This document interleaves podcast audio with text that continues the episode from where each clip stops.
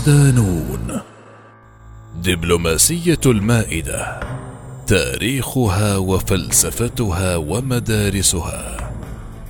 مقال لأنيس العرقوبي. ضمن ملف دبلوماسية المائدة.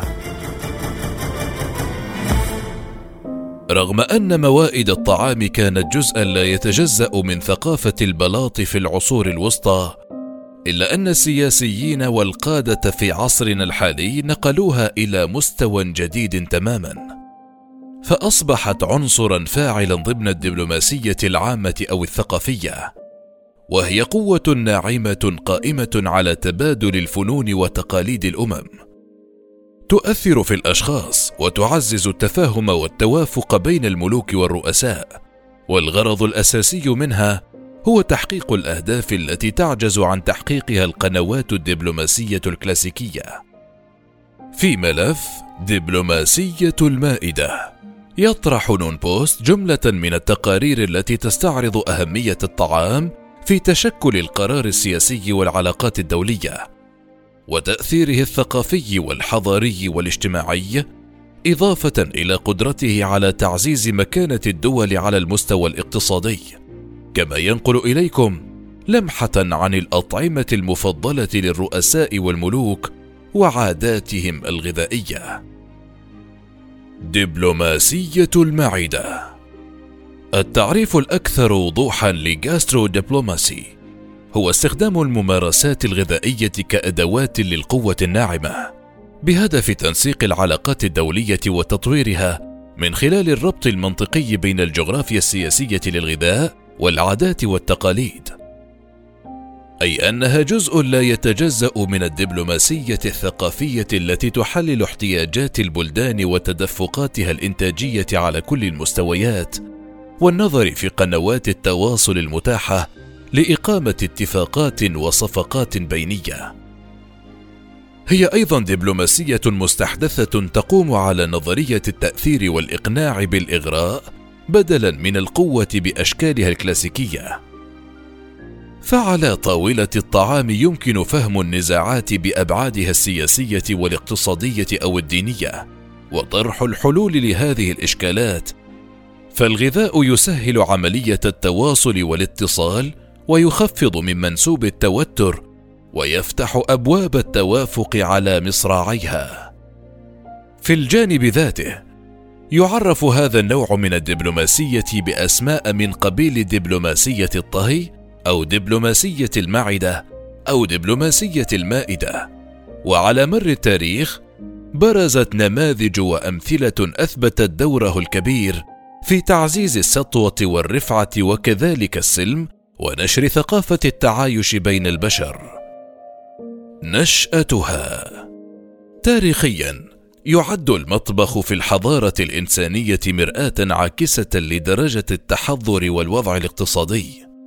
فكلما انتقلت الحياة البشرية من البدائية إلى التطور والرفاهية تغير الأكل وتلونت الموائد وتفنن الطهاة في إعداد الوصفات.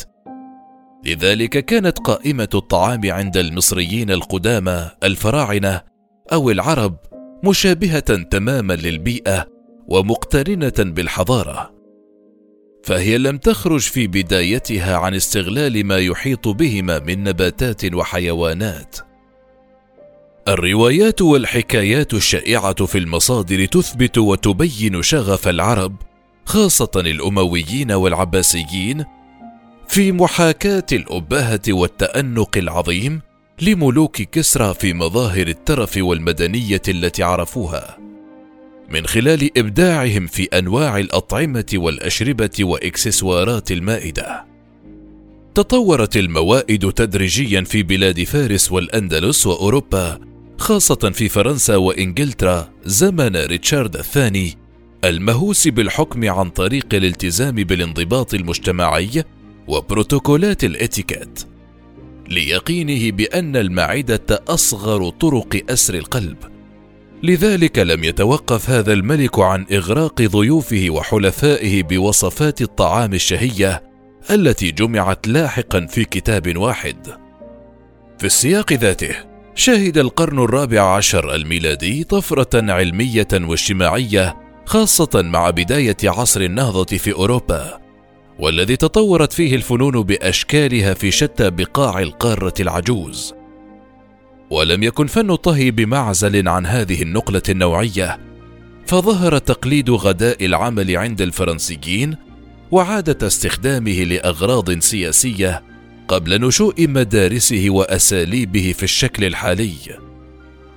فلسفتها بدأت مصطلحات دبلوماسية الطهي ودبلوماسية المعدة تستخدم منذ أوائل العقد الأول من القرن الحالي، وقد تم تعميمها من قبل عالمي الدبلوماسية العامة بول ريكاوير وسام تشابل سكول.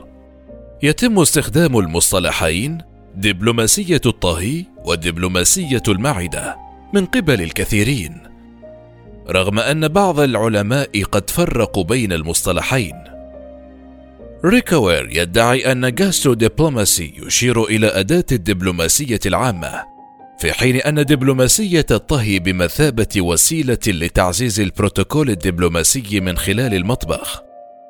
فيما كتب تشابل سوكول أن كلاهما يندرج تحت التصنيف الواسع لدبلوماسية الطهي وفرق بين دبلوماسية الطهي العامة والخاصة. يشير الأول إلى استخدام دبلوماسية الطهي كأداة للدبلوماسية العامة وبشكل أكثر تحديدا الدبلوماسية الثقافية في حين أن الثانية تحدث خلف الأبواب المغلقة على غرار تعريف روكاوير.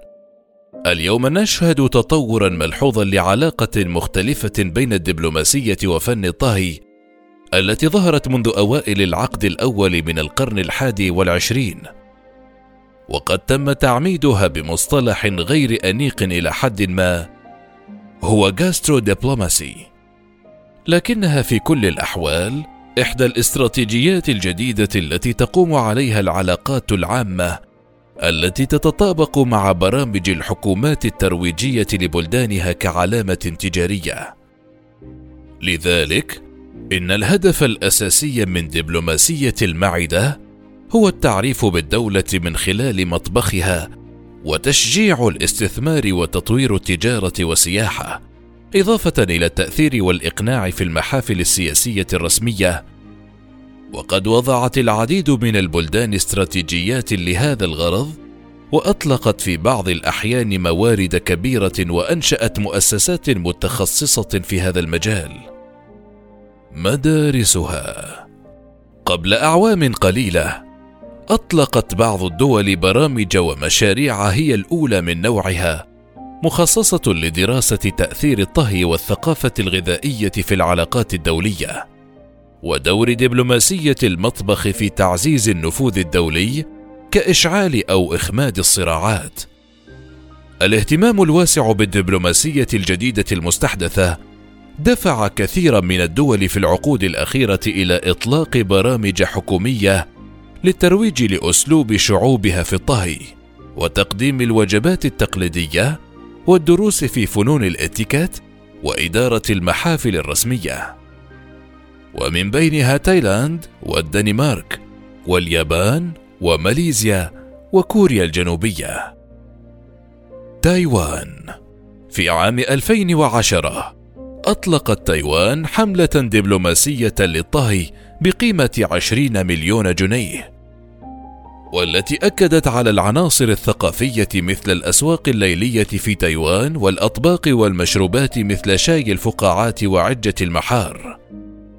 عملت تايوان على استخدام دبلوماسية الطهي إلى جانب التسويق التقليدي لتعزيز قطاع السياحة فيها، ما سمح لها بممارسة دبلوماسيتها في البلدان التي كانت تواجه فيها تقليديا تحديا بسبب اعترافها الدولي المحدود. تايلاند أطلقت برنامج Global Thai عام 2002 وهي مبادرة دبلوماسية برعاية الحكومة تهدف إلى زيادة عدم المطاعم التايلاندية في جميع أنحاء العالم إلى ثمانية آلاف بحلول عام 2003 من حوالي خمسة آلاف وخمسمائة في السابق. وبحلول عام 2011 ارتفع هذا العدد إلى أكثر من عشرة آلاف مطعم تايلاندي في جميع أنحاء العالم. يهدف برنامج Kitchen of the World في نسخته الإلكترونية من وجهة نظر إدارة ترويج الصادرات إلى دعم المطاعم التايلاندية التي تتمتع بإمكانات تجارية جيدة وتطويرها للحفاظ على مستوى عال من الاعتراف الدولي. تعمل إدارة ترويج الصادرات في وزارة التجارة التايلاندية على دعم خطط بعث المطاعم، وتقدم قروضا للمواطنين بهدف فتح مطاعم في الخارج. كما أنشأ البلد الآسيوي بنك تنمية المشاريع الصغيرة والمتوسطة في تايلاند لتيسير قروض تصل إلى ثلاثة ملايين دولار أمريكي للخارج. كوريا الجنوبية أطلق البلد الآسيوي برنامجا دبلوماسيا للطهي الخاص به عام 2009 وهو استثمار بقيمة 77 مليون دولار بعنوان المطبخ الكوري للعالم أو الهانسك العالمي ويهدف البرنامج الذي تديره وزارة الأغذية والزراعة والغابات ومصايد الأسماك إلى تعزيز الطبيعة الفريدة والصفات الصحية للمطبخ الكوري بالإضافة إلى زيادة عدد المطاعم في جميع أنحاء العالم إلى أربعين ألفا بحلول عام 2017 وتشمل المشاريع التي نفذتها الحكومة الكورية افتتاح معهد كيمتشي. والعمل على إنشاء المطبخ الكوري ضمن المدارس المعترف بها دوليا وإطلاق جولة كورية عالميا. ماليزيا. منذ عام 2010 نفذت ماليزيا مشروعا مشابها من خلال تشغيل برنامج Malaysian Kitchen. أطلقته شركة ماليزيا لتطوير التجارة الخارجية. ويضع معظم جهوده للترويج للمطبخ المحلي في أستراليا والولايات المتحدة وبريطانيا. تعد ماليزيا بلدا مناسبا بشكل خاص لإجراء دبلوماسية الطهي. نظرا إلى تاريخها وعاداتها التي تمتزج فيها أعراق مختلفة من السكان كالملايو والصينيين والهنود. كما استخدم البرنامج طهاة مشهورين مثل ريك شتاين ونورمان موسى في المملكة المتحدة. ما ساهم في زيادة الوعي بالمطبخ والمطاعم الماليزية من خلال الترويج للمنتجات وعروض الطهي في محلات السوبر ماركت ومهرجانات الطعام والسوق الليلي السنوي في ميدان ترافلغار بلندن. بيرو. بدأت برنامجا دبلوماسيا في الطهي عام 2011 وذلك بعد طلبها إدراج مطبخها في قائمة اليونسكو الخاصة بالتراث الثقافي غير المادي. واستخدمت أشهر الطهاة في الترويج لحملة Cocina Peruana Para el Mundo كشيف جاستون أكوريو صاحب العديد من المطاعم في جميع أنحاء العالم إلى جانب الإسباني فيران أدريا.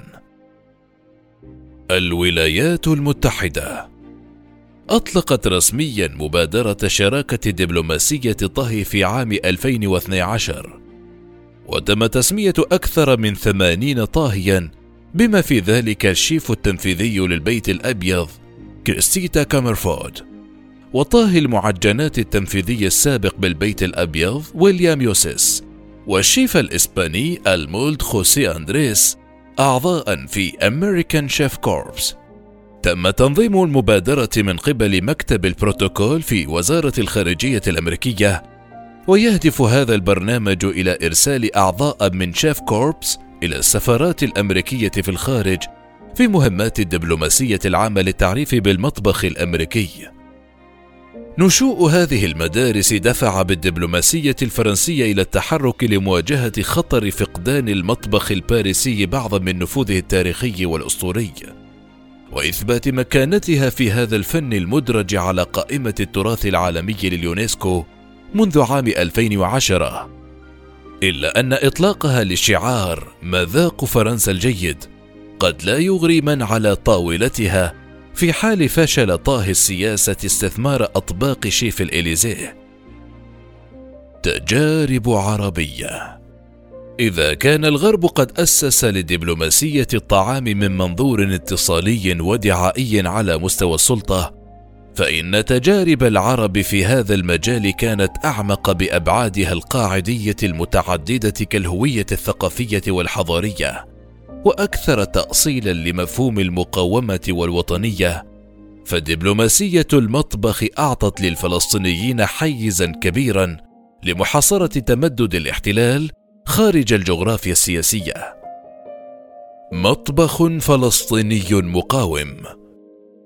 ساهمت دبلوماسية الطعام الشعبية أي تلك التي يقودها الأفراد في شكل مبادرات شخصية في محاصرة الاحتلال الذي انتقل من مرحلة انتزاع الملكيات المادية للفلسطينيين كالأرض والبيوت إلى مرحلة الاستيلاء على الإرث اللامادي كالتاريخ والثقافة أي أطباق الطعام.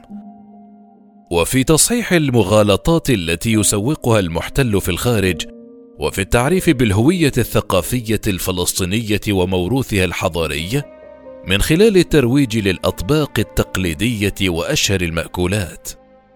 التحول في سلوك المحتل قابله تحول في شكل المقاومة وأنماطها فالأمر لا يستحق من الفلسطينيين التقاط الحجارة لرمي الجنود.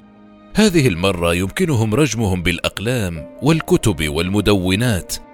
هذه المرة يمكنهم رجمهم بالأقلام والكتب والمدونات فهي أشد وقعا وتاثيرا حيث لا يستطيع المحتل فرض بوابته أو إقامة جدرانه العازلة.